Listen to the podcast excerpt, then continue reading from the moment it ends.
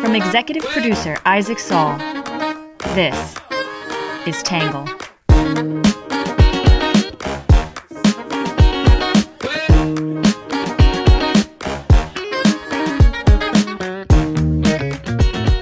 Good morning, good afternoon, and good evening, and welcome to the Tangle Podcast, the place where you get views from across the political spectrum, some independent thinking without all that hysterical nonsense you find everywhere else. I'm your host, Isaac Saul, and on today's episode, we are going to be talking about the Indian Child Welfare Act. This is uh, one of the most complicated and confusing Tangle editions I think I've ever done, which we will talk about in a little bit. Before we do, though, I want to jump in with some quick hits.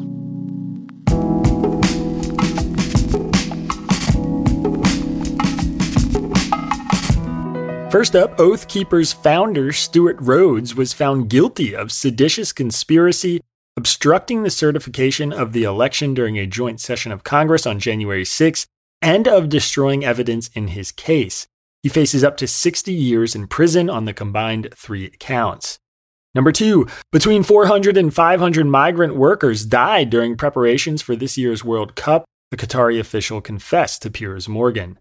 Number three, after nearly two days under a boil water advisory, Houston lifted the notice on Tuesday morning. Number four, Congress is expected to pass legislation that will force freight railway workers to accept a union contract many had rejected in order to avoid a strike that could cost the country $2 billion per day. Number five, universities in Beijing and Shanghai send students home a day early ahead of the Lunar New Year in what many perceived as an effort to tamp down protests against zero COVID policies that are happening across the country. Number six, a bonus quick hit. The United States beat Iran 1 0 in the World Cup yesterday, earning them a second place finish in Group B. They will face the Netherlands on Saturday in their first win or go home game.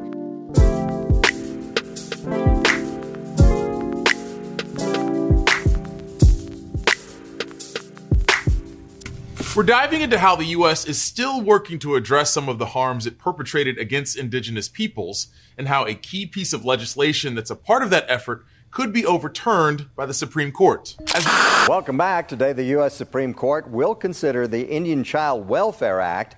It could change how Native American children are placed in homes and how they are adopted. It was a well intended law that now protects the interests of tribes over those of children creating a separate but unequal child welfare system. What's at stake here is our ability to protect our children from institutions that don't want to protect them, really, that just see them as a commodity because they're. Earlier this month, the Supreme Court heard oral arguments in a challenge to the law that gives preference to Native Americans who want to adopt and foster American Indian children. The conservative wing of the court seemed divided on how to navigate a challenge to the law and many court watchers believe it will stop short of striking it down entirely. The ICWA was created out of concern that American Indian children were being taken from their families and placed in non tribal adoptive homes or care. In the 1800s, the federal government had a pattern of removing Native American children from tribes and sending them to boarding schools in an effort to promote assimilation. Those separations continued into the mid 20th century with state courts often accepting arguments that children were being neglected or abandoned by their tribes as justification for placing them with non native families. Some studies showed that as many as 35% of all native children were being separated from their families, so Congress created a law that insisted states placing an American Indian child for adoption give preference to a member of the child's extended family, followed by a member of the child's tribe, and then by members of other Native American families. Under ICWA, tribal courts have jurisdiction over child custody proceedings involving Native children who live or have their permanent address on Native land. In state court, for Native children not living in tribal lands, the preferences created under ICWA apply. The case before the Supreme Court is Haaland v. Brackeen, which also consolidates three other cases. Three non native couples and the biological mother of an American Indian child are challenging the law. In one case, Texas parents Chad and Jennifer Brackeen have already adopted a Navajo Nation child and are trying to adopt his sister, but the tribe sought Navajo placements. The Biden administration, led by the first Native American Secretary of the Interior, Deb Haaland, has joined the defense of the ICWA. The challengers say the ICWA introduces four main constitutional issues. First, the challengers of the ICWA say it exceeds the power the Constitution gives Congress, which authorizes Congress to regulate commerce involving tribes. Children are not articles or instrumentalities of commerce. The rebuttal is that the Constitution gives Congress the power to regulate Native American affairs broadly, including all interactions between Native Americans and non Native Americans. Two, the challengers say the ICWA violates the Constitution's guarantee of equal protection, which bars the government from discriminating based on race, gender, or ethnicity. The rebuttal is that the ICWA is using political distinctions like membership in a tribe, not race or ethnicity.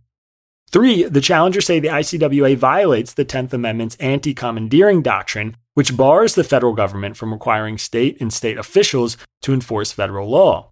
The rebuttal is that treatment of Native American children is in the federal government's purview, and ICWA simply provides rules for state courts to apply in cases involving Native American children. Four, the ICWA unconstitutionally allows tribes to adopt their own order of preferences in state court for the placement of children, which gives legislative power to the tribes over state courts. The rebuttal is that the ICWA does not delegate power, but incorporates the tribe's own preferences into federal law. Today, we're going to explore some commentary from the left and the right about this case, as well as how the ICWA is serving Native children. Then I'll give my take.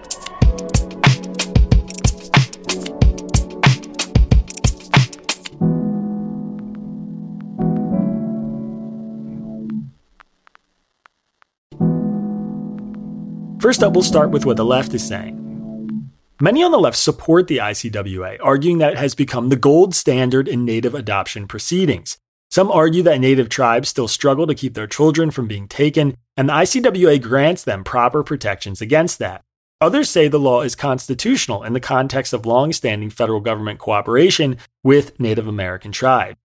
In the Seattle Times, Leonard Forsman, the chair of the Suquamish tribe, argued that the Indian Child Welfare Act is needed to protect Native American children from a return to the Dark Ages.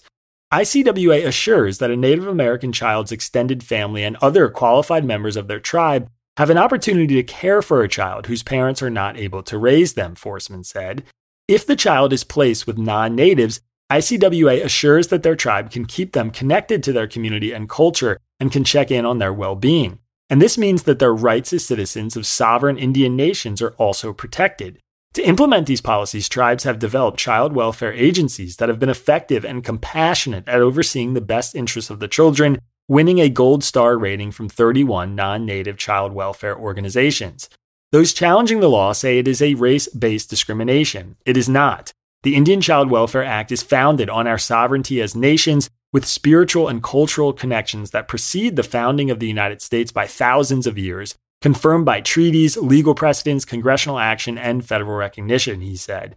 We have the right to make laws and enforce them, to govern ourselves, and to see the welfare of our families and children. Even with ICWA, Native children are removed from their homes at four times the rate of non natives, even when the family situation is the same. In The Nation, Rebecca Nagle argued that the non native parents shouldn't even have standing to sue, given that they successfully adopted the children in question. Normally, to have standing in a federal lawsuit, a plaintiff has to prove, among other things, that they experienced harm as a direct result of that law and that winning the lawsuit would fix that harm. The harm the Librettis claim is not that the ICWA prevented them from adopting Octavia, but that it made the adoption harder. This claim is a little odd. It's like a white college student suing a university over its affirmative action policy after the student was accepted by the school. The narrative that the ICWA disadvantaged the Brackeens, Cliffords, and Librettis is an upside down version of the truth. All Native children had an extended family member who wanted to raise them. Every Native relative got pushback. The Brackeen case is a test for the Supreme Court, and everyone concerned about the integrity of the High Court should be watching, she said. Will the court follow decades of precedent and centuries of federal law that say Native Americans are a political, not a racial category? Will the court follow the rules of civil procedure and challenge whether the individual plaintiffs have legal standing? And will the court seek out the truth in a case where plaintiffs misrepresented the underlying facts? Given the court's very mixed decisions on tribal sovereignty in the past three terms, it's difficult to say. Whatever the outcome, Haaland v. Brackeen will either demonstrate that the court is still tethered to federal law, court precedent, and the rules of civil procedure, or it will show that the court is so unmoored that even the truth no longer matters. In Slate, Mark Joseph Stern said the originalist argument against ICWA is not just dubious, but objectively false. In 1787, the framers needed to provide a solution to various problems created by the Articles of Confederation, including challenges around Indian affairs, Stern said. The Articles had tried to split authority over tribal relations between the states and the federal government, and the result was a disaster. Some states, for instance, refused to comply with the treaties between the federal government and tribal nations, leading to violent conflicts over white settlement on Indian land, he said. To resolve this, the new Constitution handed all authority over Indian affairs to the federal government. It gave the government broad treaty and war powers, which at the time was crucial to tribal relations, and removed those powers from the states. It also gave Congress the ability to regulate commerce with Indian tribes. This is called the Indian Commerce Clause. From George Washington's administration onward, the federal government interpreted its constitutional powers to encompass exclusive authority over Indian affairs. In short, ICWA takes a federal power that was long used to break up Native communities and uses it to keep them together instead, he said. Why then is it under fire at the Supreme Court? Because in recent years, Republican lawyers, activists, and judges have put forth a revisionist history of the Constitution that denied Congress's clear authority to regulate Indian affairs. Their first argument claims that the ICWA violated equal protection by using race based classifications, even though it looks not at race but at tribal membership, which the Supreme Court has long identified as a permissible political classification. Their second argument is that ICWA exceeds congressional power, an idea that would have been unthinkable before the concerted conservative effort to lend it plausibility. Rarely in constitutional law does the history point so clearly in one direction.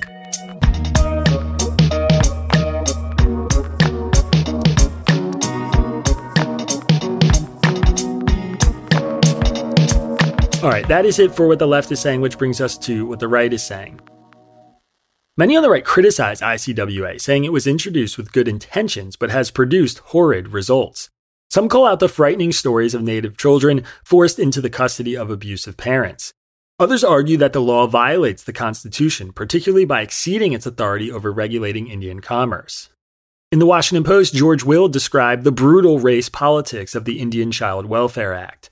Lexi lived four of her first six years with a non native American California foster family, but because she is 164th Choctaw, tribal officials got her taken from the Californians and sent to live in Utah with a distant relative.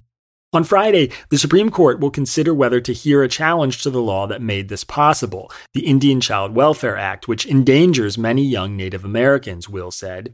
It is also a repudiation of the nation's premise that rights are inherent in individuals, not groups. In 1978, before Native Americans became the preferred designation for Indians, but when racial identity was beginning to become the toxic political concept it now is, Congress enhanced tribal rights. This violated, among other principles, those of federalism. Congress thereby reduced the right of states to enforce laws on child welfare, and it plunged government deeper into making distinctions solely on the basis of biological descent. The ICWA, an early bow toward multiculturalism, buttressed tribal identities by strengthening tribal rights. For example, tribes can partially nullify states' power to intervene against tribal parents' abuse, or for example, tribes can partially nullify states' powers to intervene against tribal parents' abuse or endangering children. And the ICWA conferred rights on tribes, rights adjudicated in tribal courts, including the right to require Native American children to be adopted by Native Americans, Will said equal protection of the laws, not under ICWA. Chief Justice John Roberts Jr. has asked Is it one drop of blood that triggers all these extraordinary rights? Indeed, the primitive concept of racial blood, recast as DNA, triggers tribal rights and extinguishes the state's right to protect many children's rights, sometimes with dire consequences. In National Review, Timothy Sandefur said, however well intentioned the ICWA was, it is now a major obstacle to protecting at risk children. The ICWA's unconstitutionality starts with its definition of Indian child. Unlike all other Indian laws, which apply to residents of tribal lands or to tribal members, the ICWA applies outside of tribal lands and to kids who are only eligible for tribal membership, even if they never became tribe members. Every tribe has different eligibility rules, but all are predicated exclusively on biological ancestry. That means that even children with no cultural, political, or social connection to a tribe, who speak no tribal language, don't practice a native religion, and have never visited a reservation, are deemed Indian under the ICWA, whereas children who are fully acculturated with a tribe are not, if they lack the biological pedigree necessary for tribal membership. Equally problematic is the ICWA's rule governing the termination of parental rights. If a child of any other race is being beaten by a parent, the state can terminate that parent's rights over the child, thus freeing her for adoption by offering clear and convincing evidence that she's being harmed, Sandefur said. But the rule for Indian children is different. Parental rights cannot be terminated without evidence beyond a reasonable doubt, in addition to expert witness testimony. That's a higher standard than applies even in criminal cases where expert testimony isn't required. The ICWA also imposes race based restrictions on foster care or adoption for Indian children requiring them to be placed in Indian homes, even if those homes are of a different tribe, rather than with families of different ethnicities. In Reason, Lorianne Updike Toller points to deep academic fissures over the historical context of the Indian Commerce Clause. Unknown to the court and most of academia is the root cause of all the confusion that the Constitutional Convention initially forgot and then later intentionally excluded the Articles of Confederation's Indian Affairs Clause in the Constitution, she wrote. But James Madison remembered. It was he who suggested Indian affairs be inserted back into the Constitution. This time, the Committee of Detail intentionally excluded the clause, instead, inserting tribes into the Commerce Clause. No one objected. Presumably, the convention thought Congress's previous powers under the Article's Indian Affairs were addressed by the Indian Commerce Clause and other provisions in the Constitution, such as the power to declare war and peace and the president's shared treaty power. What does this mean for the Constitution? Put simply, Congress has no Indian affairs power and therefore no plenary power, she wrote. Early assertion of this power was justified under the tripartite powers of Indian commerce, war, and treaty powers, but Congress halted tribal treaty making long ago. If it wants to reassert power over tribes beyond the Commerce Clause, the president needs to begin treating with tribes again. Tribal sovereignty is to tribes what federalism is to the states powers not reserved by the Constitution to Congress and the President revert to the tribes.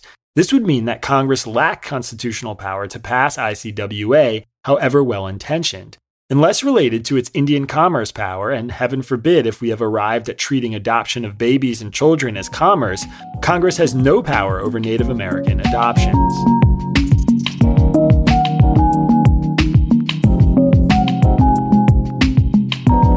That is it for what the right is saying, which brings us to my take. Okay, so when I was doing research for this piece, I was kind of overcome with the feeling that this is just the most complicated and difficult edition of Tangle that I've ever written. We're publishing it months after opinion pieces were published and over three weeks after oral arguments took place because it has taken me this long to really get a firm grasp on the details at hand. It got so complicated and challenging that out of curiosity, I literally searched the most complicated Supreme Court cases ever, which turned up a result for a New York Times piece in which former Supreme Court Justice Antonin Scalia called a similar but separate case around the Indian Child Welfare Act the most difficult case he had ever handled. I was relieved in some way to know that I was in good company. Defining the boundaries of tribal sovereignty might be the most complex area of federal law I've ever encountered one made even more emotionally charged when you add in the welfare of children. As with most Supreme Court cases, there are two threads of arguments. Is the law good and is it constitutional? In this case, I'm completely torn on both questions. Is the law good? In every single source I found that was directly tied to experts in adoption and foster care, the ICWA was described as the new gold standard in adoption proceedings. Separate from its constitutionality, experts consider it a precursor for modern day practices where kids are intentionally placed in homes tied to their families or communities, where studies have shown they tend to have better outcomes. ICWA has the endorsement of 24 bipartisan state coalitions and 26 child welfare organizations, including the American Academy of Pediatrics and the American Medical Association, as well as the American Psychological Association. Not only that, but the law was created to combat one of the most pervasive and tragic evils the United States federal government has ever perpetrated. The forced removal and assimilation of Native children is a nauseating piece of American history. Stories abound of states seizing tribal lands illegally, selling those lands off, then stealing native children and shipping them to boarding schools to be quote unquote civilized. Yet, the ICWA has created horror stories of its own, including children being pulled from the stable care of foster parents and sent into known abusive homes where they were beaten, raped, or killed. Stories of parents who gave up their infants for adoption using ICWA only to obtain custody five years later and then be charged with that child's death months after getting them back. Each of these horror stories, and there are many, has a similar theme. If the ICWA hadn't existed, the parents would not have been able to reclaim those children. But consider this the actual legal fight at hand is not based on any of these stories. Instead, it's the story of mostly white parents who were able to rather easily adopt Native children, pushing forward with a lawsuit that would strip Native tribes of preference seemingly because of minor inconveniences they faced during the adoption process. Is this law constitutional? Much of it rests on the originalist question of whether the framers built the Constitution in a way that gave federal government ownership over Indian actions as intimate as child adoption. You heard Professor Toller explain, under what the right is saying, the bizarre historical context of forgotten lines and checks in the Constitution. Mark Joseph Stern detailed the volley of articles between two professors in which 80 page dissertations are lobbed back and forth and back and forth and back again. My conclusion from combing through all of this thick American history and legalese is twofold. First, the ICWA is rooted in long standing precedent of far reaching federal authority over tribal issues. Constitutionally, historically, and morally, the federal government was on firm ground to introduce the ICWA. It was a well crafted, empathetic measure designed to right a historical wrong, and it has for many years achieved its aim. Second, some members of native tribes have abused the legislation for ill. There is simply no way around the fact that many children are being plucked from stable, non native homes and put into unstable native ones thanks to the ICWA. Importantly, and not discussed in any of the articles above, is the fact that unfortunate outcomes like those also happen in child custody battles outside of native communities. But given the many examples here, it's reasonable to assume good faith actors want the law to change, even if some people involved in this case might be using it as a Trojan horse to erode tribal sovereignty more broadly. If any case proves our law and constitution are messy and far from black and white, this case is it. I think the most straightforward argument against the constitutionality of the bill is the definition of an Indian child, which under ICWA can apply to kids eligible for tribal membership and not simply those who are tribal members. This eligibility comes not from connection to any tribe, but from DNA, giving credence to the argument that ICWA's classification of Native children is race based, which would make the classification non political, which would make the ICWA a violation of the Constitution's guarantee of equal protection. One potentially narrow but sound ruling from the court could be to address this issue. Perhaps tribal members or something more closely approaching it than, say, having a great great great grandparent who is a member of a tribe should be the threshold. Maybe there is a way the court can rule here that affirms the positive outcomes from prioritizing familial or tribal placement, creates backstops to avoid children being dropped into unstable or abusive homes, and recognizes the historical necessity of this bill and the long standing legal arrangement between the federal government and native tribes. I have no idea how the court will rule. Both arguments have good historical pretext and powerful emotional claims, but I'll be fascinated and nervous to see the outcome and the way the court justifies its decision.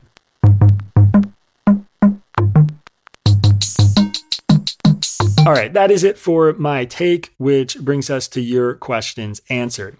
This one is from Megan in Sylvania, Ohio. Megan said, Why has Congress been able to quickly codify same sex marriage if everything goes as expected this week, but unable to do the same for abortion rights? Or, on a more cynical beat, why was abortion used to rally Democrat votes in the midterms instead of codified by Congress in the remaining period when they had control of both houses? So, Megan, uh, I think the answer to this is actually pretty simple. Same sex marriage is a lot more popular than abortion rights as they were crafted under Roe v. Wade. Just 27% of Americans supported same sex marriage in 1996, but now 71% believe same sex marriage and opposite sex marriage should have the same legal protections. That includes a majority of Republicans. Unlike many political issues, rather than politicians shaping public opinion, public opinion on same sex marriage has driven politicians. The numbers around abortion are a lot messier, with people divided on the threshold for when abortion should be legal and what instances should constitute exceptions. So, to put it more directly, same sex marriage is likely to become legal because roughly 10 to 12 Senate Republicans will vote for it, while codified abortion rights can only get the vote of two to four Republican senators. In the end, that's the big difference in our current Congress.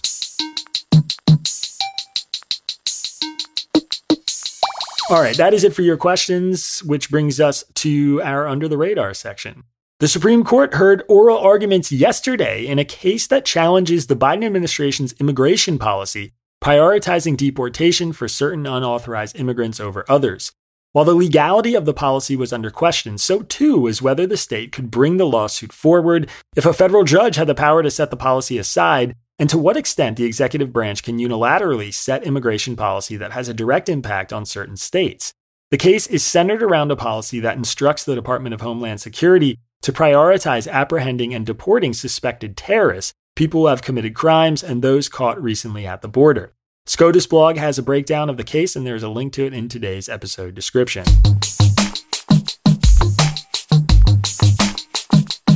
Next up is our numbers section.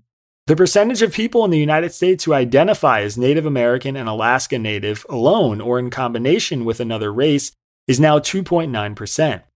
The total number of people in the United States who identify as Native American or Alaska Native alone or in combination with another race is 9.7 million. The number of federally recognized Native American tribes in the United States is 574. The percentage of Native children who are adopted and go on to live with families outside their tribal communities is now 56% as of 2019. The percentage of all children in the United States who are Native American or Alaska Native is 0.9%. The percentage of all children placed outside their homes in foster care who are Native American or Alaska Native is 2.1%. All right, finally, last but not least, our Have a Nice Day section. Dwarika Prasad Semwal has helped bring back traditional water conservation in his village thanks to months of perseverance and creativity. Semwal went door to door in Chamkot village in Uttarakhand, India, asking residents to dig simple pits near the homes to store rainwater, which would eventually seep into the water table. A total of 3,500 water bodies have now popped up across the. The campaign has helped restore lost groundwater levels that could offer a sustainable long term solution for the village to have easy access to water for years to come. The Logical Indian has the story, and there is a link to it in today's episode description. All right, everybody, that is it for today's podcast. As always, if you want to support our work, please go to readtangle.com slash membership. A quick shout out to those of you who donated yesterday to the organization that my friend runs, which is helping fight food insecurity here in Philadelphia, Double Trellis Food Initiative. We raised $600 just in new subscription revenue alone, and we drove quite a few direct donations to the organization, which was really cool. So tack that on to our Have a Nice Day section. I really appreciate it. We'll be right back here, same time tomorrow. Have a good one. Peace. Our podcast is written by me, Isaac Saul, and edited and produced by Trevor Eichhorn. Our script is edited by Ari Weitzman, Sean Brady, and Bailey Saul. Shout out to our interns, Audrey Moorhead and Watkins Kelly, and our social media manager, Magdalena Bakova, who designed our logo. Music for the podcast was produced by Diet75. For more from Tangle, subscribe to our newsletter or check out our website at www.readtangle.com.